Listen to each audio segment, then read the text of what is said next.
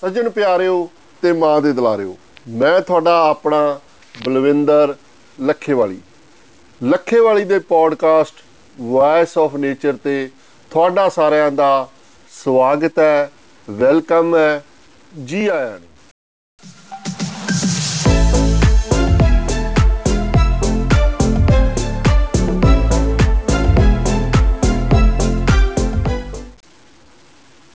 ਦੋਸਤੋ ਅੱਜ ਦਾ ਵਿਸ਼ਾ ਸਾਡੇ ਹਰ ਘਰ ਨਾਲ, ਹਰ ਰਸੋਈ ਨਾਲ, ਹਰ ਪਰਿਵਾਰ ਨਾਲ ਜੁੜਿਆ ਹੋਇਆ ਹੈ। ਮੇਰਾ ਖਿਆਲ ਹੈ ਕਿ ਤੁਸੀਂ ਸਾਰਿਆਂ ਨੇ ਪੜ੍ਹ ਹੀ ਲਿਆ ਹੋਣਾ ਪਰ ਮੈਂ ਫਿਰ ਵੀ ਰਿਪੀਟ ਕਰੂੰਗਾ ਕਿ ਕੀ ਤੁਸੀਂ ਜ਼ਹਿਰਾਂ ਭਰਪੂਰ ਤੇ ਗੰਦੇ ਨਾਲੀ ਦੇ ਪਾਣੀ ਤੋਂ ਤਿਆਰ, ਸਰਦ ਰੁੱਤ ਦਾ ਸਾਗ, ਸਬਜ਼ੀਆਂ ਖਾਣ ਲਈ ਤਿਆਰ ਹੋ? ਜਦੋਂ ਵੀ ਗੱਲ ਸਰਦ ਰੁੱਤ ਦੀਆਂ ਸਬਜ਼ੀਆਂ ਦੀ ਆਉਂਦੀ ਆ, ਤਾਂ ਮਿੱਤਰੋ ਮੂਲੀ ਦੇ ਪਰੌਂਠੇ, ਆਲੂ ਦੇ ਪਰੌਂਠੇ, ਮੇਥੀ ਵਾਲੇ ਪਰੌਂਠੇ, ਪਾਲਕ ਪਨੀਰ, ਵੱਖ-ਵੱਖ ਤਰ੍ਹਾਂ ਦੇ ਸਲਾਦ, ਵੱਖ-ਵੱਖ ਤਰ੍ਹਾਂ ਦੀਆਂ ਗੋਭੀਆਂ, ਗਾਜਰਾਂ, ਮਟਰ ਤੇ ਪਤਾ ਨਹੀਂ ਕਿਹੜੀਆਂ-ਕਿਹੜੀਆਂ ਜਿਹੜੀਆਂ ਸਬਜ਼ੀਆਂ ਨੇ ਸਾਡੇ ਜੇਨ ਚ ਘੁੰਮਦੀਆਂ ਨੇ। ਤੇ ਸਾਗ ਦਾ ਨਾਮ ਲੈਂਦਿਆਂ ਤਾਂ ਮਾਸ਼ਾ ਅੱਲਾ ਸਾਡੇ ਦਿਮਾਗ 'ਚ ਇਹ ਆਉਣ ਲੱਗ ਜਾਂਦਾ, ਮੱਕੀ ਦੀ ਰੋਟੀ, ਸਰੋਂ ਦਾ ਸਾਗ। ਪਰ ਕਦੇ ਸੋਚਿਆ ਵੀ ਇਹ ਕਿੱਥੋਂ ਆਉਂਦੇ ਆ? ਕਿਵੇਂ ਆਉਂਦੇ ਆ? ਕਿਵੇਂ ਤਿਆਰ ਹੁੰਦੇ ਆ? ਇਹ ਜਿਹੜੀਆਂ ਗੂੜੇ ਗੂੜੇ ਹਰੇ ਰੰਗ ਦੀਆਂ ਪੱਤੇਦਾਰ ਸਬਜ਼ੀਆਂ ਸਾਡੇ ਘਰਾਂ ਦੇ ਵਿੱਚ ਪਹੁੰਚਦੀਆਂ ਨੇ ਚਿੱਟੀਆਂ ਚਿੱਟੀਆਂ ਦੁੱਧ ਧੋਤੀਆਂ, ਦੁੱਧ ਰੰਗੀਆਂ ਜਿਹੜੀਆਂ ਮੂਲੀਆਂ ਸਾਡੇ ਘਰ ਪਹੁੰਚਦੀਆਂ ਨੇ, ਉਹ ਕਿੱਥੋਂ ਆਉਂਦੀਆਂ ਨੇ ਤੇ ਕੀ ਉਹ ਵਾਕਿਆ ਹੀ ਚਿੱਟੀਆਂ ਨੇ? ਕੀ ਉਹ ਸਬਜ਼ੀਆਂ ਵਾਕਿਆ ਹੀ ਹਰੀਆਂ ਨੇ? ਸ਼ਾਇਦ ਇਸ ਗੱਲ ਬਾਰੇ ਅਸੀਂ ਘੱਟ ਸੋਚਦੇ ਹਾਂ। ਕਿਉਂਕਿ ਸਾਰੇ ਤਾਂ ਨਹੀਂ, ਜਿਹੜੇ ਸਾਡੇ ਕਿਸਾਨ ਵੀਰ ਨੇ, ਜਿਹੜੇ ਅਸਲ ਖੇਤੀ ਨਾਲ ਜੁੜੇ ਹੋਏ ਆ, ਜ਼ਮੀਨ ਨਾਲ ਜੁੜੇ ਹੋਏ ਆ, ਉਹ ਖੇਤੀ ਬੜੀ ਸਹੀ ਢੰਗ ਨਾਲ ਕਰਦੇ ਆ। ਪਰ ਪੈਸੇ ਕਮਾਉਣ ਦੀ ਦੌੜ ਵਿੱਚ ਬਹੁਤ ਜ਼ਿਆਦਾ ਲੋਕ ਇਦਾਂ ਦੀ ਵੀ ਨੇ, ਜਿਹੜੇ ਸਾਨੂੰ ਸਾਡੇ ਜਿਹੜੀ ਥਾਲੀ ਹੈ ਭੋਜਨ ਦੀ ਥਾਲੀ ਹੈ ਰੋਟੀ ਦੀ ਥਾਲੀ ਹੈ ਉਹਦੇ ਵਿੱਚ ਸਬਜ਼ੀਆਂ ਨਹੀਂ ਪਰੋਸ ਰਹੇ, ਜ਼ਹਿਰਾਂ ਪਰੋਸ ਰਹੇ ਤੇ ਅਸੀਂ ਉਹ ਬਿਨਾਂ ਸੋਚੇ ਸਮਝੇ ਖਾਏ ਜਾ ਰਹੇ ਹਾਂ। ਜਿਹੜੀਆਂ ਸਰਦੀ ਰੁੱਤ ਦੀਆਂ ਸਬਜ਼ੀਆਂ ਨੇ, ਜਦੋਂ ਉਹਦੀ ਗੱਲ ਚੱਲਦੀ ਹੈ ਤਾਂ ਉਹਦੇ ਸਾਹਮਣੇ ਸਾਡੀਆਂ ਦਿਮਾਗ ਦੀਆਂ ਤਰੰਗਾਂ ਛਿੜਦੀਆਂ ਨੇ ਕਿ ਕੀ ਹੈ? ਅਸੀਂ ਕੀ ਖਾ ਰਹੇ ਹਾਂ? ਕੀ ਸਾਡੇ ਵੱਲ ਆ ਰਿਹਾ ਤੇ ਜਦੋਂ ਅਸੀਂ ਡੰਗਾਈ ਨਾਲ ਸੋਚਦੇ ਆ ਤਾਂ ਬੜੀਆਂ ਗੱਲਾਂ ਸਾਹਮਣੇ ਆਉਂਦੀਆਂ ਨੇ ਕਿ ਜਿਹੜੀਆਂ ਸਾਡੀਆਂ ਮੂਲੀਆਂ, ਗਾਜਰਾਂ, ਸ਼ਲਗਮ ਪਾਲਕ ਮੇਥੀ ਧਨੀਆ ਸਾਡੇ ਵੱਲ ਆਉਂਦਾ ਉਹ ਕਿੱਥੋਂ ਤਿਆਰ ਹੁੰਦਾ ਮਿੱਤਰੋ, ਜੇ ਆਪਾਂ ਭਾਰਤ ਨੂੰ ਛੱਡ ਵੀ ਦਈਏ, ਛੱਡ ਦਈਏ ਤਾਂ ਭਾਵ ਭਾਰਤ ਨਹੀਂ, ਸਿਰਫ ਪੰਜਾਬ ਦੀ ਗੱਲ ਕਰੀਏ ਪੰਜਾਬ ਦਾ, ਚਾਹੇ ਤਾਂ ਸੀ ਲੁਧਿਆਣੇ ਵਾਲਾ, ਜਿਹੜਾ ਕਦੇ ਬੁੱਢਾ ਦਰਿਆ ਸਾਫ਼ ਸੁਥਰਾ ਪਾਣੀ ਹੁੰਦਾ ਸੀ, ਜੇ ਇਹਦੇ ਆਸ-ਪਾਸ ਦੀ ਗੱਲ ਕਰ ਲਈਏ, ਜੇ ਅਸੀਂ ਮੋਹਾਲੀ ਤੋਂ ਲਾਂਡਰਾ ਖਰੜ ਵਾਲੇ ਦੀ ਗੱਲ ਕਰ ਲਈਏ, ਕਾਲਾ ਸੰਘਿਆ ਡਰੇਨ ਦੀ ਗੱਲ ਕਰ ਲਈਏ, ਜਿੰਨੇ ਆਸੇ-ਪਾਸੇ ਪਿੰਡ ਨੇ, ਜਿੰਨੇ ਇਹਨਾਂ ਦੇ ਵਿੱਚ ਗੰਦਾ ਕਾਲਾ ਰੰਗ ਦਾ ਪਾਣੀ ਹੈ। ਉਹਦੇ ਤੋਂ ਜਿਹੜੀਆਂ ਸਬਜ਼ੀਆਂ ਤਿਆਰ ਹੁੰਦੀਆਂ, ਉਹ ਸਾਡੇ ਦੁਕਾਨਾਂ ਤੇ ਪਾਣੀ ਦਾ ਛਿੱਟਾ ਮਾਰ ਕੇ ਸਜਾਈਆਂ ਜਾਂਦੀਆਂ। ਮੈਂ ਪਿੱਛੇ ਜੇ ਜਿਸ ਦਿਨ ਮੈਂ ਡਿਸੀਜਨ ਲਿਆ ਕਿ ਇਸ ਵਿਸ਼ੇ ਤੇ ਗੱਲ ਕਰਨੀ ਹੈ, ਮੈਂ ਗੂਗਲ ਆਂਟੀ ਭਾਵ ਇੰਟਰਨੈਟ ਤੋਂ ਗੂਗਲ ਕਰ ਰਿਹਾ ਸੀ। ਮੈਂ ਦੇਖਿਆ ਕਿ ਇੱਕ ਦਾ ਟ੍ਰਿਬਿਊਨ ਅੰਗਰੇਜ਼ੀ ਟ੍ਰਿਬਿਊਨ ਦੀ ਇੱਕ ਸਟੋਰੀ ਕਾਫੀ ਵਾਇਰਲ ਹੋਈ ਸੀ ਕਿ ਕਾਲਾ ਸੰਘਿਆ ਡਰੇਨ ਬਾਰੇ ਸੀ। 45 ਕਿਲੋਮੀਟਰ ਦੀ ਉਹ ਇੱਕ ਲੰਬੀ ਸਟ੍ਰੈਚ ਆ, ਜਿਹਨੂੰ ਤਕਰੀਬਨ ਦੋਨੋਂ ਪਾਸੇ 125 ਪਿੰਡ ਲੱਗਦੇ ਆ। ਤੁਸੀਂ ਵੀ ਗੂਗਲ ਜਾਂ YouTube ਕਰੋਗੇ ਤਾਂ ਤੁਸੀਂ, ਤੁਹਾਨੂੰ ਦੇਖਣ ਨੂੰ ਮਿਲੂਗਾ ਕਿ ਜਿੰਨੇ ਆਸ-ਪਾਸ ਸਥਾਨ ਨੇ, ਉੱਥੇ ਸਬਜ਼ੀਆਂ ਦੀ ਖੇਤੀ ਹੋ ਰਹੀ ਹੈ। ਉਥੇ ਚਾਰੇ ਦੀ ਜਿਹੜੀ ਹੈਗੀ ਆ, ਬਜਾਈ ਤੋਂ ਲੈ ਕੇ ਸਾਡੇ ਪਸ਼ੂਆਂ ਨੂੰ ਜਿਨ੍ਹਾਂ ਦਾ ਅਸੀਂ ਦੁੱਧ ਪੀਂਦੇ ਆ, ਹਨਾ, ਉਹਦੀ ਖੇਤੀ ਹੋ ਰਹੀ ਹੈ। ਲੁਧਿਆਣੇ ਦੇ ਆਸ-ਪਾਸ ਕੀ ਹੋ ਰਿਹਾ? ਜਿਵੇਂ ਪਹਿਲਾਂ ਗੱਲ ਕੀਤੀ ਸੀ, ਲਾਂਡਰਾ ਦੇ ਆਸ-ਪਾਸ ਕੀ ਹੋ ਰਿਹਾ? ਹੁਣ ਜਿਹੜੀਆਂ ਸਬਜ਼ੀਆਂ ਅਸੀਂ ਖਾਂਦੇ ਆ, ਜਿਹੜੀਆਂ ਅਸੀਂ ਰੇੜੀਆਂ ਤੋਂ ਖਰੀਦਦੇ ਆ ਜਾਂ ਦੁਕਾਨਾਂ ਤੋਂ ਖਰੀਦਦੇ ਆ, ਉਹ ਬੜੀਆਂ ਚੁਣ-ਚੁਣ ਕੇ, ਬੜੀਆਂ ਸਾਫ਼-ਸਫਾਈ ਕਰਕੇ ਸਾਡੇ ਸਾਹਮਣੇ ਆਉਂਦੀਆਂ ਨੇ। ਇੱਕ ਸਮਾਂ ਹੁੰਦਾ ਸੀ ਜਦੋਂ ਲੋਕ ਕਹਿੰਦੇ ਸੀ ਵੀ ਸਬਜ਼ੀਆਂ ਤੇ ਜ਼ਹਿਰਾਂ ਦਾ ਛਿੜਕਾਅ ਹੁੰਦਾ।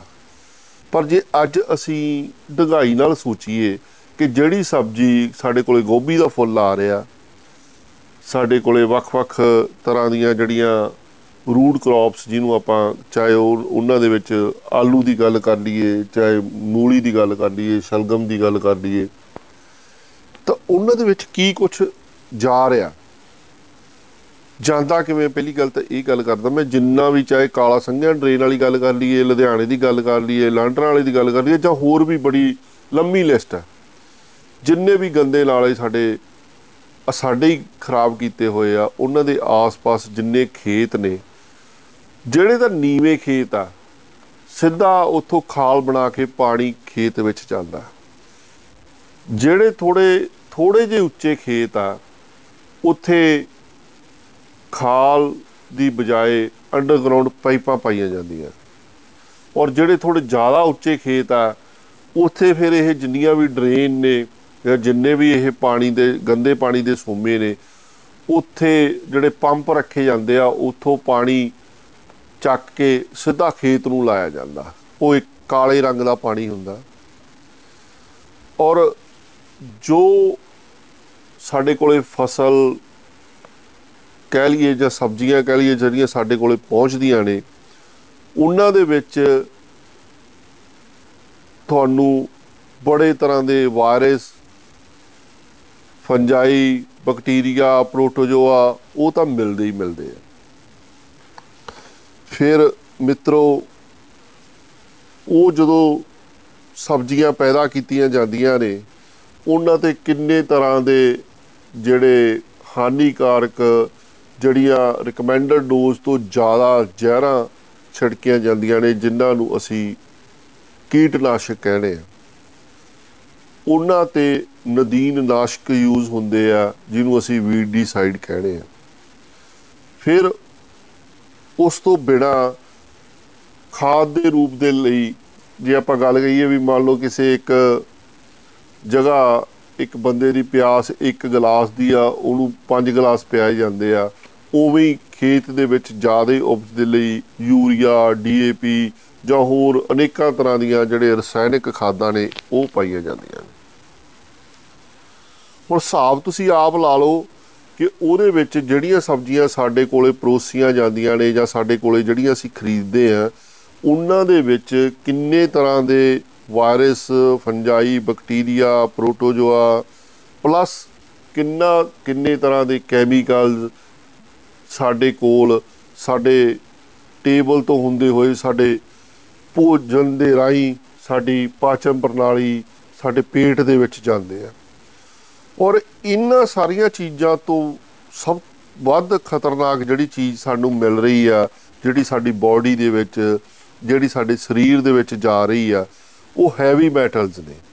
ਜਿਨ੍ਹਾਂ ਦੇ ਵਿੱਚ ਚਾਹੇ ਅਸੀਂ ਨਾ ਆਰਸੈਨਿਕ ਦਾ ਲੈ ਲਈਏ ਕ੍ਰੋਮੀਅਮ ਦਾ ਲੈ ਲਈਏ ਨਿਕਲ ਦਾ ਲੈ ਲਈਏ ਮਰਕਰੀ ਦਾ ਲੈ ਲਈਏ, ਵੱਖ-ਵੱਖ ਤਰ੍ਹਾਂ ਦੇ ਜਿੰਨੇ ਡਿਟਰਜੈਂਟ ਸੋਪ ਜੋ ਵੀ ਅਸੀਂ ਵਾਸ਼ਿੰਗ ਦੇ ਲਈ ਚੀਜ਼ਾਂ ਯੂਜ਼ ਕਰ ਰਹੇ ਹਾਂ ਉਹ ਸਾਰੀਆਂ ਪਾਣੀ ਦੇ ਥਰੂ ਇਹ ਜਿਹੜੀਆਂ ਸਾਡੀਆਂ ਸਬਜ਼ੀਆਂ ਨੇ, ਉਹਨਾਂ ਵੱਲ ਜਾ ਰਹੀਆਂ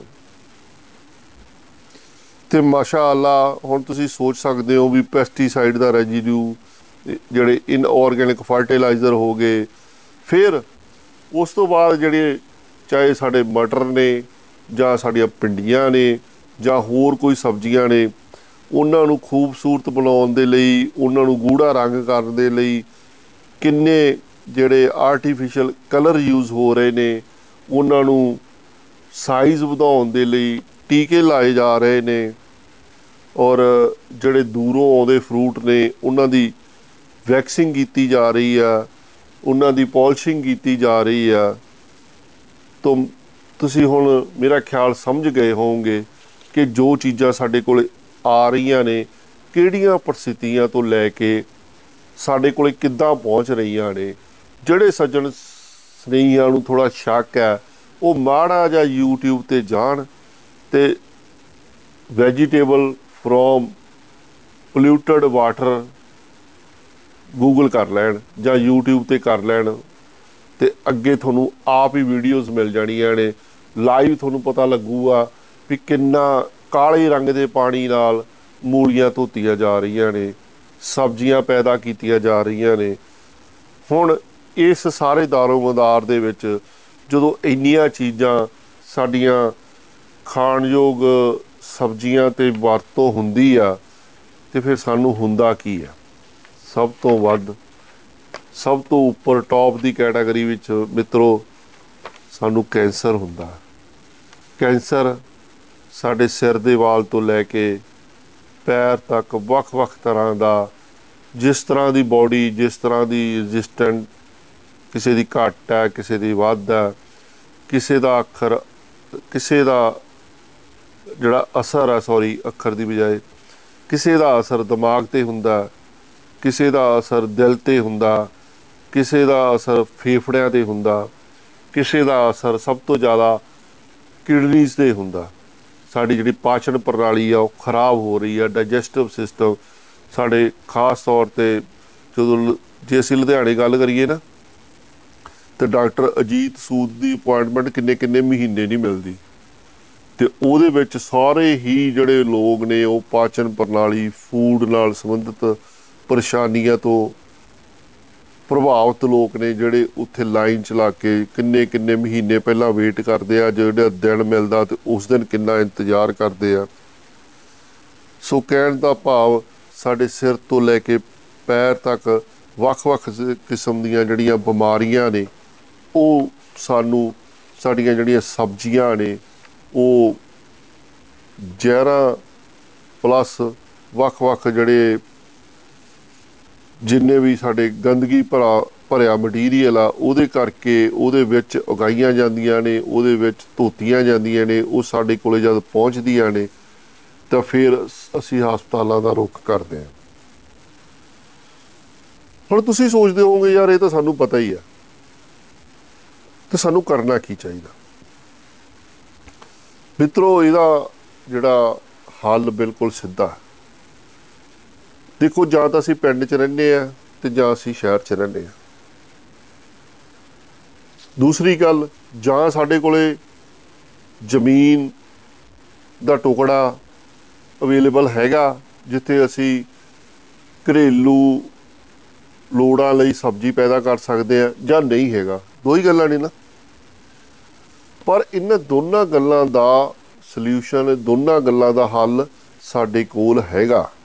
ਜੇ ਅਸੀਂ ਚਾਹੁੰਦੇ ਆ ਸਾਡੇ ਬਜ਼ੁਰਗ, ਅਸੀਂ ਖੁਦ ਸਾਡੇ ਬੱਚੇ ਭਿਆਨਕ ਬਿਮਾਰੀਆਂ ਤੋਂ, ਭਿਆਨਕ ਕੈਮੀਕਲ ਤੋਂ ਬਚੇ ਰਹਿਣ, ਤਾਂ ਸਾਨੂੰ ਇਹਨਾਂ ਸਰਦੀਆਂ ਦੇ ਵਿੱਚ ਜਿਹੜੀਆਂ ਆਉਣ ਵਾਲੀਆਂ ਸਰਦੀਆਂ ਨੇ, ਉਹਨਾਂ ਦੇ ਵਿੱਚ ਸਾਡੇ ਚਾਹੇ ਪਾਲਕ ਹੈ, ਚਾਹੇ ਮੇਥੀ ਹੈ, ਚਾਹੇ ਧਨੀਆ ਹੈ, ਚਾਹੇ ਮੂਲੀਆਂ ਨੇ, ਚਾਹੇ ਗਾਜਰਾਂ ਨੇ ਉਹ ਸਾਨੂੰ ਖੁਦ ਉਗਾਉਣ ਦੀ ਕੋਸ਼ਿਸ਼ ਕਰਨੀ ਚਾਹੀਦੀ ਹੈ। ਕਿਉਂਕਿ ਇਹ ਜੇ ਸਾਨੂੰ ਸ਼ੁੱਧ ਰੂਪ ਦੇ ਵਿੱਚ ਮਿਲਣਗੀਆਂ, ਤਾਂ ਹੀ ਸਾਡਾ ਜਿਹੜਾ ਸਰੀਰ ਆ, ਉਹ ਤੰਦਰੁਸਤ ਰਹੂਗਾ। ਸੋ ਸਭ ਤੋਂ ਪਹਿਲਾਂ ਤਾਂ ਇਹ ਗੱਲ ਆ ਕਿ ਸਾਡੇ ਸਰੀਰ ਨੂੰ ਸਬਜ਼ੀਆਂ ਦੀ ਲੋੜ ਕਿਉਂ ਆ?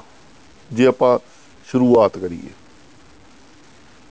ਦਰਅਸਲ ਸਬਜ਼ੀਆਂ ਉਹ ਉਹ ਪਦਾਰਥ ਨੇ, ਉਹ ਚੀਜ਼ਾਂ ਨੇ ਜਿਨ੍ਹਾਂ ਤੋਂ ਸਾਨੂੰ ਜਾਂ ਸਾਡੇ ਸਰੀਰ ਨੂੰ ਵੱਖ-ਵੱਖ ਤਰ੍ਹਾਂ ਦੇ ਵਿਟਾਮਿਨਸ, ਐਂਟੀਆਕਸੀਡੈਂਟਸ, ਫਾਈਬਰ ਜਿਹਨੂੰ ਅਸੀਂ ਰੇਸ਼ੇ ਕਹਿ ਦਿੰਨੇ ਆ, ਵੱਖ-ਵੱਖ ਤਰ੍ਹਾਂ ਦੇ ਖਣਿਜ ਪਦਾਰਥ ਤੇ ਖਾਦ ਪਦਾਰਥਾਂ ਦਾ ਸੂਮਾ ਨੇ ਸਬਜ਼ੀਆਂ, ਜਿਹੜੀਆਂ ਕੁਦਰਤੀ ਰੂਪ ਚ ਤਿਆਰ ਹੋਈਆਂ ਨੇ। ਔਰ ਸਾਨੂੰ ਇੱਕ ਜਿਹੜੀ ਸਾਇੰਟਿਫਿਕ ਜਿਹੜੀ ਰਿਸਰਚ ਮੁਤਾਬਕ ਖੋਜ ਮੁਤਾਬਕ ਵੀ ਤਕਰੀਬਨ ਡੇਲੀ 300 ਗ੍ਰਾਮ ਪ੍ਰਤੀ ਵਿਅਕਤੀ ਜਿਹੜੀ ਸਬਜ਼ੀ ਦਾ ਸੇਵਨ ਵੱਖ-ਵੱਖ ਉਹਦੇ ਚ ਗਾਂ ਕੈਟਾਗਰੀਜ਼ ਨੇ ਬਾਜਾ ਬਾਲਾ ਜ਼ਿਆਦਾ ਡਾਟਾ ਚ ਨਹੀਂ ਜਾਂਦਾ ਵੀ ਕਿੰਨੀਆਂ ਪੱਤੇਦਾਰ, ਕਿੰਨੀਆਂ ਜਾੜ ਵਾਲੀਆਂ ਸਬਜ਼ੀਆਂ ਖਾਣੀਆਂ ਚਾਹੀਦੀਆਂ ਨੇ। ਕੁੱਲ ਮਿਲਾ ਕੇ ਸਾਨੂੰ ਘੱਟੋ ਘੱਟ 300 ਗ੍ਰਾਮ ਸਬਜ਼ੀ ਜਿਹੜੀ ਹੈਗੀ ਹੈ ਰੋਜ਼ਾਨਾ ਸੇਵਨ ਕਰਨਾ ਚਾਹੀਦਾ। ਪਰ ਅਸੀਂ ਸਾਰੇ ਅੰਨ ਤੇ ਲੱਗੇ ਹੋਏ ਆ ਅਨਾਜ ਤੇ ਲੱਗੇ ਹੋਏ ਆ ਉਹਦੇ ਚ ਵੀ ਗਾਂ ਮਤਲਬ ਕੁੱਲ ਮਿਲਾ ਕੇ ਅਸੀਂ ਮੈਦਾ ਹੀ ਖਾਈ ਜਾ ਰਹੇ ਆ ਮੈਦਾ ਚਾਹੇ ਅਸੀਂ ਜਿਹੜੇ ਬੱਚੇ ਜਿਵੇਂ ਅੱਜ ਕੱਲ ਬੰਦ ਖਾ ਰਹੇ ਨੇ, ਚਾਹੇ ਸਾਡੇ ਕੋਲੇ ਮੈਦਾ ਪੀਜ਼ੇ ਦੇ ਰੂਪ ਚ ਆ ਰਿਹਾ, ਚਾਹੇ ਸਾਡੇ ਕੋਲੇ ਵੱਖ-ਵੱਖ ਤਰ੍ਹਾਂ ਦੇ ਹੋਰ ਪਦਾਰਥ ਜਿਹੜੇ 3600 ਤਰ੍ਹਾਂ ਦੇ ਜਿਹੜੇ ਪਦਾਰਥ ਨੇ 버ਗਰ ਜਿਵੇਂ, ਹੈਨਾ। ਇਹ ਸਾਰਿਆਂ ਦੇ ਵਿੱਚ ਹੈ ਕੀ ਹੈ? ਇਹ ਸਾਰਾ ਮੈਦਾ ਹੀ ਹੈ ਜਿਹੜਾ ਅਸੀਂ ਖਾ ਰਹੇ ਔਰ ਸਾਨੂੰ ਇਸ ਅਨਾਜ ਨੂੰ, ਇਸ ਮੈਦੇ ਨੂੰ ਜ਼ਿੰਦਗੀ ਦੇ ਵਿੱਚੋਂ ਘਟਾਉਣਾ ਪੈਣਾ। ਸਾਨੂੰ ਹਰੀਆਂ ਸਬਜ਼ੀਆਂ, ਪੱਤੇਦਾਰ ਸਬਜ਼ੀਆਂ ਤੇ ਹੋਰ ਸਬਜ਼ੀਆਂ ਦਾ ਸੇਵਨ ਕਰਨਾ ਪੈਣਾ। ਪਰ ਉਹ ਸਬਜ਼ੀਆਂ ਜਿਹੜੀਆਂ ਕਿ ਵੱਖ-ਵੱਖ ਤਰ੍ਹਾਂ ਦੀਆਂ ਜ਼ਹਿਰਾਂ ਤੋਂ, ਰਸਾਇਣਾਂ ਤੋਂ ਮੁਕਤ ਹੋਣ। ਹੁਣ ਮੁਕਤੀ ਪਾਉਣ ਦਾ ਰਾਹ ਕੀ ਹੈ? ਇਹ ਸਭ ਤੋਂ ਵੱਡੀ ਗੱਲ। ਹੈ ਮਿੱਤਰੋ, ਮੁਕਤੀ ਪਾਉਣ ਦਾ ਰਾਹ ਸਾਡੇ ਸਾਡੇ ਖੁਦ ਕੋਲ ਹੈ। ਜਿਵੇਂ ਮੈਂ ਸ਼ੁਰੂ ਗੱਲ ਕੀਤੀ ਸੀ ਵੀ ਜਾਂ ਤਾਂ ਸਾਡੇ ਕੋਲ ਜ਼ਮੀਨ ਦਾ ਟੁਕੜਾ ਤੇ ਜਾਂ ਜ਼ਮੀਨ ਦਾ ਟੁਕੜਾ ਹੈ ਨਹੀਂ। ਪਹਿਲਾ ਗੱਲ ਆਪਾਂ ਉਹ ਕਰਾਂਗੇ ਕਿ ਜੇ ਸਾਡੇ ਕੋਲ ਜ਼ਮੀਨ ਦਾ ਟੁਕੜਾ, ਚਾਹੇ ਸਾਡੇ ਕੋਲ ਮਰਲਾ ਜਗ੍ਹਾ, ਦੋ ਮਰਲੇ ਜਗ੍ਹਾ ਜਾਂ ਬਹੁਤ ਖੁੱਲੀ ਜਗ੍ਹਾ ਹੈਗੀ ਹੈ। ਸਾਡੇ ਤਾਂ ਅੱਜ ਹੁਣ ਕਿੱਡੀ ਤਰਾਸਦੀ ਹੈ। ਕਹਿਣ ਨੂੰ ਅਸੀਂ ਕਹਿੰਦੇ ਕਿ ਜਿਹੜੇ ਜੱਟ ਜ਼ਿਮੀਂਦਾਰ ਆ, ਉਹਨਾਂ ਦੇ ਘਰਾਂ 'ਚ ਵੀ ਸਬਜ਼ੀਆਂ, ਬੀਬੀਆਂ, ਉਹਨਾਂ ਤੋਂ ਖਰੀਦਦੀਆਂ ਨੇ ਜਿਹੜੀਆਂ ਸਬਜ਼ੀਆਂ ਗੰਦੇ ਪਾਣੀਆਂ 'ਚੋਂ, ਗੰਦੇ ਨਾਲਿਆਂ 'ਚੋਂ ਤਿਆਰ ਹੁੰਦੀਆਂ ਨੇ। ਪਰ ਡੁੱਲੇ ਬੇਰਾਂ ਦਾ ਹਜੇ ਵੀ ਕੁਝ ਨਹੀਂ ਵਿਗੜਿਆ। ਜੇ ਤੁਸੀਂ ਚਾਹੁੰਦੇ ਹੋ ਕਿ ਤੁਹਾਨੂੰ ਬੀਪੀ ਦੀ ਗੋਲੀ, ਤੁਹਾਨੂੰ ਸ਼ੂਗਰ ਦੀ ਗੋਲੀ ਜਾਂ ਹੋਰ ਵੀ ਕੈਂਸਰ ਵਰਗੀਆਂ ਜਿਹੜੀਆਂ ਭਿਆਨਕ ਬਿਮਾਰੀਆਂ ਤੋਂ ਬਚਾ ਰਵੇ, ਤਾਂ ਖਾਸ ਕਰਕੇ ਜੇ ਤੁਹਾਡੇ ਕੋਲ ਜ਼ਮੀਨ ਹੈਗੀ ਆ, ਤੁਹਾਡੇ ਕੋਲ ਜ਼ਮੀਨ ਦਾ ਟੁਕੜਾ ਹੈ, ਜ਼ਮੀਨ ਆਈ ਨਹੀਂ ਹੈਗਾ ਕਿ 50 ਕਿੱਲੇ ਆ ਥੋੜੀ ਜੀ ਵੀ ਜ਼ਮੀਨ ਹੈਗੀ ਆ, ਤਾਂ ਮਿੱਤਰੋ ਸਬਜੀ ਖਾਸ ਕਰਕੇ ਸਾਡੇ ਤਾਂ, ਸਾਡੇ ਇਸ ਰੁੱਤਾਂ ਦੇ ਦੇਸ਼ ਵਿੱਚ ਸਰਦ ਰੁੱਤ ਦਾ ਮੌਸਮ ਬੜਾ ਖੂਬਸੂਰਤ ਮੌਸਮ ਹੈ। ਇਹਦੇ ਵਿੱਚ ਸਬਜ਼ੀਆਂ ਮਿੰਟੋ ਮਿੰਟੀ ਉਗਦੀਆਂ ਨੇ। ਮਿੰਟੋ ਮਿੰਟੀ ਤੋਂ ਭਾਵ ਬੜੀ ਆਸਾਨੀ ਨਾਲ ਉਗਦੀਆਂ ਨੇ। ਸੋ ਜੇ ਤੁਸੀਂ ਮੇਰੀ ਗੱਲ ਧਿਆਨ ਨਾਲ ਸੁਣਦੇ ਹੋਏ ਇਹਦੇ ਤੇ ਅਮਲ ਕਰਨਾ ਚਾਹੁੰਦੇ ਹੋ, ਤਾਂ ਮੈਂ ਤੁਹਾਡੇ ਨਾਲ ਜ਼ਰੂਰੀ ਨੁਕਤੇ ਸਾਂਝੇ ਕਰਨਾ ਚਾਹੂੰਗਾ ਕਿ ਸਭ ਤੋਂ ਪਹਿਲੀ ਗੱਲ ਹੈ ਕਿ ਜਗ੍ਹਾ ਦੀ ਚੋਣ। ਜਗ੍ਹਾ ਸਾਡੇ ਕੋਲੇ ਕੋਈ ਜਿਹੜੀ ਵੀ ਜਗ੍ਹਾ ਉਹ ਮਲਬਾ ਰਹਿਤ ਹੋਣੀ ਚਾਹੀਦੀ ਹੈ। ਸਾਡੀ ਮਿੱਟੀ ਆ, ਉਹ ਉਪਜਾਊ ਹੋਣੀ ਚਾਹੀਦੀ ਹੈ। ਔਰ ਉੱਥੇ ਧੁੱਪ ਘੱਟੋ ਘੱਟ 6 ਘੰਟੇ ਦੀ ਜਿਹੜੀ ਧੁੱਪ ਆ, ਉਹ ਜ਼ਰੂਰ ਡੇਲੀ ਮਿਲਣੀ ਚਾਹੀਦੀ ਹੈ। ਸਬਜ਼ੀਆਂ ਦੀ ਸਹੀ ਗਰੋਥ ਲਈ, ਸਹੀ ਵਾਧੇ ਲਈ ਹਵਾ ਦਾ ਆਦਾਨ ਪ੍ਰਦਾਨ ਹੋਣਾ ਚਾਹੀਦਾ। ਪਾਣੀ ਦਾ ਸੋਮਾ, ਪਾਣੀ ਦਾ ਸੋਰਸ ਸਾਡੇ ਨੇੜੇ ਹੋਣਾ ਚਾਹੀਦਾ। ਖਾਦ ਸਾਡੇ ਕੋਲੇ ਰੱਬ ਨੇ ਪਹਿਲਾਂ ਤਾਂ ਇਹ ਸਾਰੀਆਂ ਚੀਜ਼ਾਂ ਜੁੜੀਆਂ ਹੁੰਦੀਆਂ ਸੀ। ਹਰ ਘਰ ਵਿੱਚ ਮੁਰਗੀਆਂ ਹੁੰਦੀਆਂ ਸੀ, ਹਰ ਘਰ ਵਿੱਚ ਗਾਵਾਂ ਮੱਝਾਂ ਹੁੰਦੀਆਂ ਸੀ। ਤਾਂ ਉਹਨਾਂ ਦੀਆਂ ਚਾਹੇ ਬਿੱਠਾ ਹੁੰਦੀਆਂ ਸੀ, ਚਾਹੇ ਗਾਵਾਂ ਮੱਝਾਂ ਦਾ ਜਿਹੜਾ ਜਿਹੜਾ ਮਲ ਮੂਤਰ ਹੁੰਦਾ ਸੀ, ਜਿਹਨੂੰ ਅਸੀਂ ਫਾਰਮ ਯਾਰਡ ਬਨੇਉਰ ਕਹਿ ਦਿੰਨੇ ਆ ਰੂੜੀ ਦੀ ਖਾਦ ਕਹਿ ਦਿੰਨੇ ਆ ਹਨਾ। ਉਹਦੀ ਸਾਨੂੰ ਲੋੜ ਪੈਂਦੀ ਸੀ। ਤਾਂ ਸਾਨੂੰ ਜਿਹੜੀ ਖਾਦਾਂ ਨੇ, ਉਹ ਰਸਾਇਣਿਕ ਖਾਦਾਂ ਦੀ ਬਜਾਏ ਸਾਨੂੰ ਰੂੜੀ ਦੀ ਖਾਦ ਵਰਤਣੀ ਚਾਹੀਦੀ ਹੈ। ਸਾਨੂੰ ਹਰੀ ਜੇ ਸਾਡੇ ਕੋਲੇ ਏਰੀਆ ਜ਼ਿਆਦਾ ਹੈ, ਖੇਤਰ ਜ਼ਿਆਦਾ ਤਾਂ ਹਰੀ ਖਾਦ, ਜਿਵੇਂ ਜੰਤਰ, ਢਾਂਚਾ ਜਿਹਨੂੰ ਆਪਾਂ ਕਹਿ ਦਿੰਦੇ ਆ ਉਹ ਬੀਜ ਲੈਣੇ ਚਾਹੀਦੇ ਆ। ਮੁਰਗੀਆਂ ਦੀ ਖਾਦ ਲੋਕ ਵਰਤ ਲੈਂਦੇ ਆ। ਜਿਹੜੇ ਲੋਕ ਬਾਇਓਗੈਸ ਆ ਬਾਇਓ ਦੀ ਜਿਹੜੀ ਸਲਰੀ ਆ, ਉਹਨੂੰ ਯੂਜ਼ ਕਰਦੇ ਆ। ਜਿਹੜੇ ਸਾਡੇ ਕੋਲੇ ਅੱਜ ਕੱਲ ਜਿਵੇਂ ਝੋਨਾ ਬਹੁਤ ਲੱਗਦਾ ਕੰਪੋਸਟ ਜਿਹੜੀ ਹੈਗੀ ਆ, ਉਹਦੇ ਤੋਂ ਖਾਦ ਬਣਾ ਲੈਂਦੇ ਆ। ਸੋ ਸਾਨੂੰ ਜੈਵਿਕ ਖਾਦਾਂ ਜਿਹੜੀਆਂ ਖੁਦ ਇਹਦੇ ਲਈ ਕੋਈ ਬਹੁਤ ਵੱਡੀ ਸਾਇੰਸ ਦੀ ਲੋੜ ਨਹੀਂ ਰਾਕਟ ਸਾਇੰਸ ਦੀ ਲੋੜ ਨਹੀਂ, ਉਹ ਤਿਆਰ ਹੋ ਜਾਂਦੀਆਂ ਨੇ। ਨਦੀਨਾਂ ਦੀ ਬਹੁਤ ਵੱਡੀ ਪ੍ਰੋਬਲਮ ਰਹਿੰਦੀ ਆ, ਪਰ ਉਹਨੂੰ ਗੋਡੀ ਨਾਲ ਜੇ ਤੁਹਾਡਾ ਬਹੁਤ ਵੱਡਾ ਖੇਤਰ ਨਹੀਂ ਹੈਗਾ 2 4 5 ਜਾਣਿਆਂ ਦੀ ਸਬਜ਼ੀ ਤਿਆਰ ਕਰਨੀ ਹੈ ਤਾਂ ਉੱਥੇ ਗੋਡੀ ਕਰਨ ਲੱਗਿਆ। ਤਾਂ ਨਾਲੇ ਤੁਸੀਂ ਸਰੀਰ ਨੂੰ ਤੰਦਰੁਸਤੀ ਮਿਲਦੀ ਹੈ ਅੱਛਾ, ਕੀੜੇ ਮਕੌੜੇ ਇੱਕ ਬਹੁਤ ਵੱਡਾ ਇਸ਼ੂ ਆ, ਕਿਉਂਕਿ ਦੋ ਮੁੱਖ ਮੁੱਦੇ ਆ, ਜਦੋਂ ਅਸੀਂ ਜੈਵਿਕ ਰੂਪ 'ਚ ਸਬਜ਼ੀਆਂ ਤਿਆਰ ਕਰਦੇ ਆ, ਘਰਾਂ ਦੇ ਵਿੱਚ ਜਾਂ ਖੇਤਾਂ ਦੇ ਵਿੱਚ, ਇੱਕ ਨਦੀਨ ਦੂਜੇ ਕੀੜੇ ਮਕੌੜੇ ਆ। ਹੁਣ ਕੀੜੇ ਮਕੌੜੇ ਆ, ਜੇ ਕਈਆਂ ਦਾ ਮਤਲਬ ਕਹਿ ਲਓ 5-7 ਫੁੱਟ ਬਾਏ 5-7 ਫੁੱਟ ਦੀ ਕਿਆਰੀ ਹੁੰਦੀ ਹੈ ਤੇ ਉਹਦੇ ਵਿੱਚ ਤਾਂ ਲੋਕ ਜੇ ਅਸੀਂ ਚਾਹੀਏ ਤਾਂ ਜ- ਜੇ ਤੁਹਾਨੂੰ ਕੋਈ ਕੀੜਾ ਮਕੌੜਾ ਕੋਈ 2 4 10 ਵੀ ਆ, ਤਾਂ ਉਹਨੂੰ ਹੱਥ ਨਾਲ ਫੜ ਕੇ ਵੀ ਪਾਸੇ ਕਰ ਸਕਦੇ ਆ। ਤੁਸੀਂ ਜਿਵੇਂ ਅਸੀਂ ਮੱਛਰਦਾਨੀ ਲਾਉਣੇ ਆ, ਤਾਂ ਵੱਖ-ਵੱਖ ਤਰ੍ਹਾਂ ਦੇ ਨੈਟ ਆਉਂਦੇ ਆ, ਜਿਹਨੂੰ ਪੰਜਾਬੀ 'ਚ ਜਾਲੀ ਕਹਿੰਦੇ ਆ, ਉਹ ਵਰਤ ਸਕਦੇ ਆ। ਪ੍ਰੈਸ਼ਰ ਨਾਲ ਪਾਇਆ ਹੋਇਆ ਪਾਣੀ ਕੰਮ ਆ ਜਾਂਦਾ। ਟ੍ਰੈਪ ਡਿਫਰੈਂਟ ਟਾਈਪ ਦੇ ਸਾਡੇ ਕੋਲੇ ਅਵੇਲੇਬਲ ਨੇ। ਬੜੇ ਤਰ੍ਹਾਂ ਦੇ ਘੋਲ ਆ, ਉਹ ਨਿੰਮ ਤੋਂ ਵੀ ਬਣ ਜਾਂਦੇ ਆ, ਲੱਸੀ ਤੋਂ ਵੀ ਬਣ ਜਾਂਦੇ ਆ। ਸਿਉਂਕ ਦੀ ਸਮੱਸਿਆ ਲਈ ਸਾਡੇ ਕੋਲੇ ਹਿੰਗ ਆ, ਜਾਂ ਹੋਰ ਵੀ ਕਈ ਤਰ੍ਹਾਂ ਦੇ। ਸੋ ਉਹ ਇਹਨਾਂ ਸਾਰੀਆਂ ਚੀਜ਼ਾਂ ਦੀ ਵਰਤੋਂ ਕਰਕੇ ਅਸੀਂ ਅ, ਜਿਹੜੀਆਂ ਹੈਲਦੀ ਕਹਿ ਲੋ ਜਾਂ ਸਾਡੇ ਵਧੀਆ ਸਬਜ਼ੀਆਂ ਤਿਆਰ ਕਰ ਸਕਦੇ ਹਾਂ। ਉਹ ਕਈ ਵਿਚਾਰੇ ਜਿਨ੍ਹਾਂ ਦਾ ਖੇਤੀ ਨਾਲ ਸੰਬੰਧ ਘੱਟ ਹੁੰਦਾ ਉਹ ਪ- ਉਹ ਇਹ ਇਹ ਵੀ ਸਵਾਲ ਮੈਨੂੰ ਸੁਣਨ ਨੂੰ ਆਉਂਦਾ ਵੀ ਸਰਦੀ ਵਿੱਚ ਸਬਜ਼ੀਆਂ ਕਿਹੜੀਆਂ ਕਿਹੜੀਆਂ ਲੱਗਦੀਆਂ ਨੇ? ਤਾਂ ਇਹ ਵੀ ਉਹਨਾਂ ਸੱਜਣਾ ਲਈ ਜਿਨ੍ਹਾਂ ਨੇ ਖੇਤੀ ਕਦੇ ਕੀਤੀ ਨਹੀਂ ਜਾਂ ਪਹਿਲੀ ਵਾਰੀ ਸਬਜ਼ੀਆਂ ਲਾਉਣੀ ਆ ਤਾਂ ਮੈਂ ਉਹਨਾਂ ਨੂੰ ਦੱਸਣਾ ਚਾਹਣਾ ਕਿ ਜਿਹੜਾ ਸਤੰਬਰ, ਅਕਤੂਬਰ ਦਾ ਇਹ 2 ਮਹੀਨਿਆਂ ਦੇ ਵਿੱਚ ਸਰਦੀ ਰੁੱਤ ਦੀਆਂ ਸਬਜ਼ੀਆਂ ਲੱਗਦੀਆਂ ਨੇ। ਜਿਵੇਂ ਮੂਲੀ ਆ ਗਾਜਰ ਥੋੜੀ ਪਛੇਤੀ ਲੱਗਦੀ ਆ ਜਿਵੇਂ ਸਤੰਬਰ ਤੋਂ ਥੋੜਾ ਲੇਟ ਲੱਗਦੀ ਆ ਸ਼ਲਗਮ ਹੈ, ਜਿਹਨੂੰ ਪੰਜਾਬੀ ਚ ਗੋਗਲੂ ਕਹਿੰਦੇ ਆ। ਸੁੱਖ ਨਾਲ ਗੋਗਲੂ ਦਾ ਸ਼ਬਦ ਹੀ ਮਤਲਬ ਗਾਇਬ ਹੋ ਗਿਆ। ਚਕੰਦਰ ਹੈ, ਆਲੂ ਹੈ, ਪਿਆਜ਼ ਹੈ, ਲਸਣ ਹੈ। ਪੱਤੇਦਾਰ ਸਬਜ਼ੀਆਂ ਦੇ ਵਿੱਚ ਪਾਲਕ ਹੈ, ਮੇਥੀ ਹੈ, ਧਨੀਆ ਹੈ। ਕਈ ਤਰ੍ਹਾਂ ਦੇ ਸਲਾਦ ਨੇ। ਜਿਨ੍ਹਾਂ ਦਾ ਅੰਗਰੇਜ਼ੀ ਨਾਂ ਵੀ ਬੜੇ ਨੇ।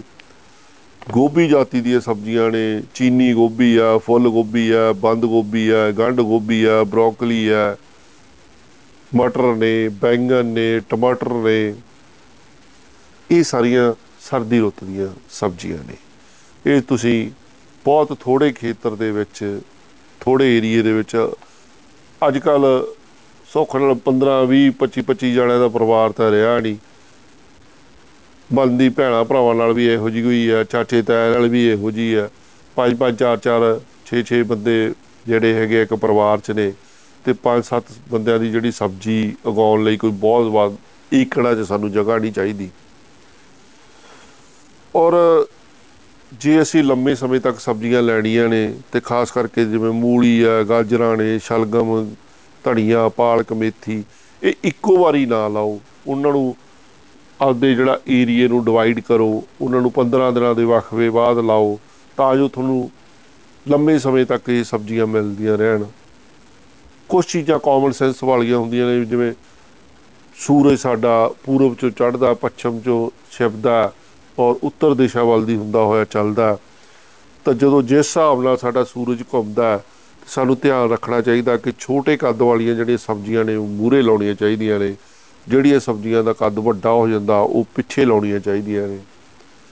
ਮਲਚਿੰਗ ਨਦੀਨਾਂ ਤੋਂ ਬਚਣ ਲਈ ਮਲਚਿੰਗ ਦਾ ਜਿਹੜਾ ਉਪਯੋਗ ਹੈ, ਉਹ ਕਰਨਾ ਚਾਹੀਦਾ। ਉਹਦੇ ਲਈ ਤੁਸੀਂ ਘਾਹ, ਫੂਸ, ਕੋਈ ਵੀ ਜੈਵਿਕ ਚੀਜ਼ਾਂ ਈਵਨ ਝੋਨੇ ਦੀ ਫੱਕ, ਪਰਾਲੀ, ਸਭ ਚੀਜ਼ਾਂ ਤੁਸੀਂ ਯੂਜ਼ ਕਰ ਸਕਦੇ ਹੋ।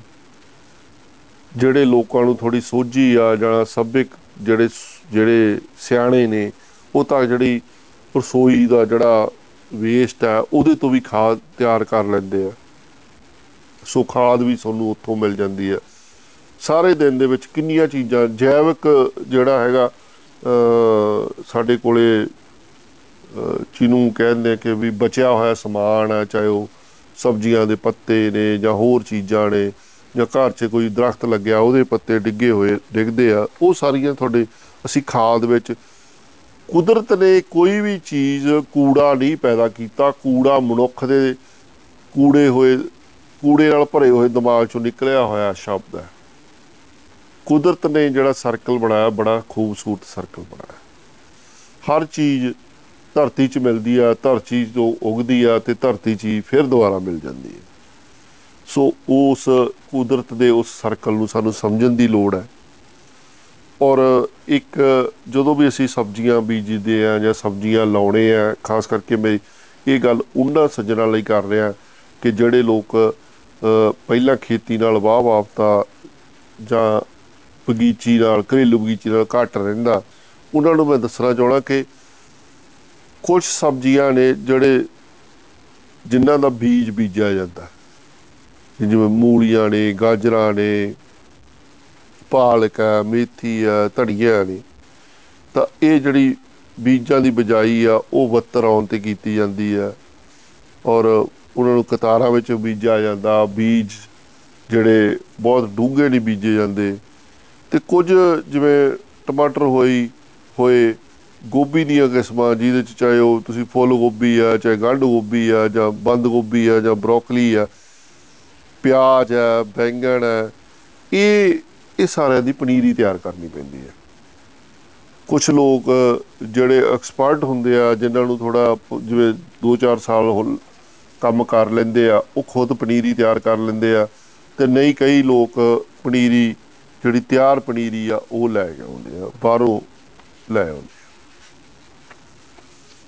ਸੋ ਇਹ ਪਨੀਰੀ ਬੀਜ ਕੇ, ਖਾਦ ਪਾ ਕੇ ਹੋਰ ਕੁਝ ਜਿਹੜੀਆਂ ਨੁਕਤੇ ਨੇ, ਉਹਨਾਂ ਨੂੰ ਮੱਦੇ ਨਜ਼ਰ ਰੱਖਦੇ ਹੋਏ ਤੁਸੀਂ ਘਰੇ ਆਪਣੇ ਘਰੇਲੂ ਬਗੀਚੀ ਦੇ ਵਿੱਚ ਸਬਜ਼ੀਆਂ ਤਿਆਰ ਕਰ ਸਕਦੇ ਹੁਣ ਜਿਹੜੀ ਮੈਂ ਗੱਲ ਕੀਤੀ ਸੀ, ਦੂਜੇ ਉਹ ਸੱਜਣ ਬੇਲੀ ਨੇ, ਜਿਨ੍ਹਾਂ ਦੇ ਘਰਾਂ ਦੇ ਵਿੱਚ ਜਾਂ ਕਹਿ ਲਓ ਕਿ ਜਗ੍ਹਾ ਕੱਚੀ ਨਹੀਂ ਹੁੰਦੀ, ਜਾਂ ਕਈ ਲੋਕ ਇਹ ਕਹਿੰਦੇ ਵੀ ਮੈਂ ਤਾਂ ਰਹਿਣਾ ਹੀ ਪਹਿਲੀ ਮੰਜ਼ਲ ਤੇ ਆ ਜਾਂ ਦੂਜੀ ਮੰਜ਼ਲ ਤੇ ਆ, ਮੇਰੀ ਛੱਤ ਤੇ ਜਗ੍ਹਾ ਹੈਗੀ ਆ ਤਾਂ ਮਿੱਤਰੋ, ਉਹ ਵੱਖ-ਵੱਖ ਤਰ੍ਹਾਂ ਦੀਆਂ ਜਿਹੜੀਆਂ ਸਬਜ਼ੀਆਂ ਨੇ, ਉਹ ਗਮਲਿਆਂ ਦੇ ਵਿੱਚ, ਵੱਖ-ਵੱਖ ਤਰ੍ਹਾਂ ਦੇ ਬਕਸਿਆਂ ਦੇ ਵਿੱਚ, ਪੁਰਾਣੇ ਡੱਬਿਆਂ ਦੇ ਵਿੱਚ, ਡਰਮਾਂ ਨੂੰ ਕੱਟ ਕੇ, ਡਰਮਾਂ ਦੇ ਵਿੱਚ, ਜਾਂ ਅੱਜ ਕੱਲ ਐਮਾਜ਼ੋਨ ਦਾ ਜ਼ਮਾਨਾ ਬੜੇ ਲੋਕ ਜਿਹੜੇ ਇੰਟਰਨੈਟ ਤੇ ਪਾਏ ਜਾਂਦੇ ਆ, ਉਹ ਗਰੋਇੰਗ ਬੈਗ ਖਰੀਦ ਲੈਂਦੇ ਆ।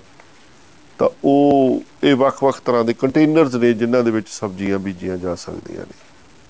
ਸਾਡੇ ਕੋਲੇ ਪੱਤੇਦਾਰ ਸਬਜ਼ੀਆਂ ਨੇ, ਸਾਡੇ ਕੋਲੇ ਟਮਾਟਰ ਹੈ, ਬੈਂਗਣ ਹੈ, ਮਿਰਚਾਂ ਨੇ, ਸ਼ਿਮਲਾ ਮਿਰਚਾਂ ਨੇ। ਸੋ ਹੁਣ ਸਾਡੇ ਕੋਲੇ ਕਈ ਤਰ੍ਹਾਂ ਦੇ, ਹੁਣ ਸਾਡੇ ਕੋਲੇ ਡਰਮ ਵੀ ਨੇ, ਸਾਡੇ ਕੋਲੇ ਛੋਟੇ ਜਿਹੜੇ ਘੱਟ ਡੰਗਾਈ ਵਾਲੇ ਗਮਲੇ ਵੀ ਹੁੰਦੇ ਆ, ਸਾਡੇ ਕੋਲ ਕਿਸ਼ਤੀ ਟਾਈਪ ਵੀ ਗਮਲੇ ਹੁੰਦੇ ਆ। ਤਾਂ ਮਿੱਤਰੋ, ਜਿਹੜੇ, ਜਿਹੜੀਆਂ ਘੱਟ ਡੂੰਗੀਆਂ ਜੜ ਵਾਲੀਆਂ ਸਬਜ਼ੀਆਂ ਨੇ, ਜਿਨ੍ਹਾਂ ਦੇ ਵਿੱਚ ਜਿਵੇਂ ਪਾਲਕ ਮੇਥੀ ਧਨੀਆ, ਗੋਭੀ ਵਾਲੀਆਂ ਜਿਹੜੀਆਂ ਸ਼੍ਰੇਣੀ ਆ, ਇਹ ਉਹ ਉਹ ਸ਼੍ਰੇਣੀ ਦੀਆਂ ਸਬਜ਼ੀਆਂ ਨੇ, ਜਿਨ੍ਹਾਂ ਨੂੰ ਤੁਸੀਂ ਮਤਲਬ 12 1 ਫੁੱਟ ਤੋਂ 1.5 ਫੁੱਟ ਤੱਕ ਜਿਹੜਾ 12 ਤੋਂ 16 ਇੰਚ ਤੱਕ ਕਹਿ ਲਈਏ ਜਾਂ ਤਕਨੀਕੀ ਰੂਪ ਚ ਵੀ, ਉਹਨਾਂ ਦੇ ਵਿੱਚ ਤੁਸੀਂ ਬੜੇ ਆਰਾਮ ਨਾਲ ਇਹਨਾਂ ਨੂੰ ਤੁਸੀਂ ਲਾ ਸਕਦੇ ਹੋ। ਫਿਰ ਜਿਵੇਂ ਬੈਂਗਣ ਹੋਏ, ਗਾਜਰ ਹੋਏ, ਹੋਈ ਸ਼ਿਮਲਾ ਮਿਰਚ, ਮਟਰ ਹੋਏ, ਇਹਨਾਂ ਨੂੰ 2 ਫੁੱਟ 16 ਇੰਚ ਤੋਂ ਲੈ ਕੇ 24 ਇੰਚ ਦੋ, ਮਤਲਬ ਮੈਕਸਿਮਮ ਜਿਹੜੀ ਡੁਗਾਈ ਦੀ ਮੈਂ ਗੱਲ ਕਰਦਾ ਵੀ 2 ਫੁੱਟ ਮਿਲ ਜੇ ਤੇ ਕਿਉਂਕਿ ਜਿਹੜੇ ਇੱਕ ਜਿਹੜਾ ਸਾਈਜ਼ ਆ, ਜਿਵੇਂ ਮੂਲੀ ਆ, ਗਾਜਰ ਆ, ਇਹਦਾ ਸਾਈਜ਼ ਇਹਨੇ ਲੰਬੀ ਚਲੇ ਜਾਣਾ ਹੁੰਦਾ। ਬੈਂਗਣ ਤੇ ਫਰੂਟ ਜ਼ਿਆਦਾ ਪੈਂਦਾ, ਇਹਨਾਂ ਨੂੰ ਡੂੰਗੀ ਉਹਦੀ ਲੋੜ ਹੁੰਦੀ ਆ। ਬਹੁਤ ਜਿਵੇਂ ਹੁਣ ਟਮਾਟਰ ਹੈ, ਟਮਾਟਰ ਨੂੰ ਉਸ ਤੋਂ ਵੀ ਜ਼ਿਆਦਾ ਜਿਹੜੀ ਜੇ ਡੁਗਾਈ ਮਿਲ ਜੇ ਤਾਂ ਬਿਹਤਰ ਹੁੰਦਾ।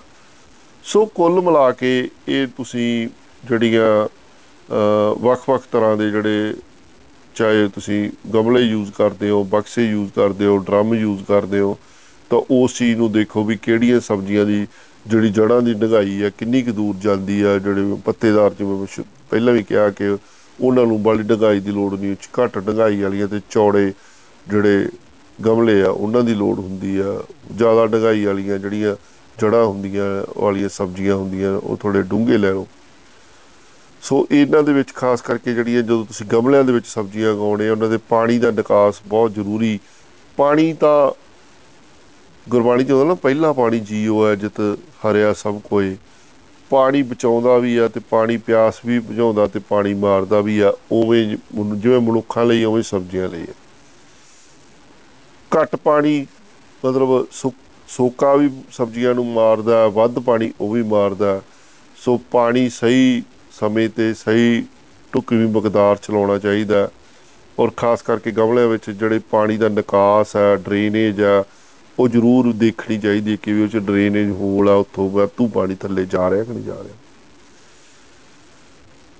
ਔਰ ਸਬਜ਼ੀਆਂ ਦੇ ਮਾਮਲੇ ਦੇ ਵਿੱਚ ਸਭ ਤੋਂ ਵਧੀਆ ਜਿਹੜੀ ਅਹਿਮ ਗੱਲ ਹੈ, ਉਹ ਹੈ ਵੀ ਬੀਜ ਕਿੱਥੋਂ ਲਏ ਜਾਣ, ਪਨੀਰੀਆਂ ਕਿੱਥੋਂ ਲਏ ਜਾਣ। ਤਾਂ ਜਿਵੇਂ ਬੀਜਾਂ ਦੀ ਪ੍ਰਾਪਤੀ ਆ, ਪੰਜਾਬ ਖੇਤੀਬਾੜੀ ਯੂਨੀਵਰਸਿਟੀ ਦੇ ਵਿੱਚੋਂ ਅਸੀਂ ਲੈ ਸਕਦੇ ਆ। ਇਹਨਾਂ ਦੇ ਵੱਖ-ਵੱਖ ਕ੍ਰਿਸ਼ੀ ਵਿਗਿਆਨ ਕੇਂਦਰ ਨੇ ਉੱਥੋਂ ਲੈ ਸਕਦੇ ਆ। ਬਾਗਬਾਨੀ ਵਿਭਾਗ ਦੀਆਂ ਵੀ ਕਿੱਟਾਂ ਮਿਲਦੀਆਂ ਨੇ, ਕਿੱਟਾਂ ਆਉਂਦੀਆਂ ਨੇ, ਉੱਥੋਂ ਆਪਾਂ ਲੈ ਸਕਦੇ ਆ।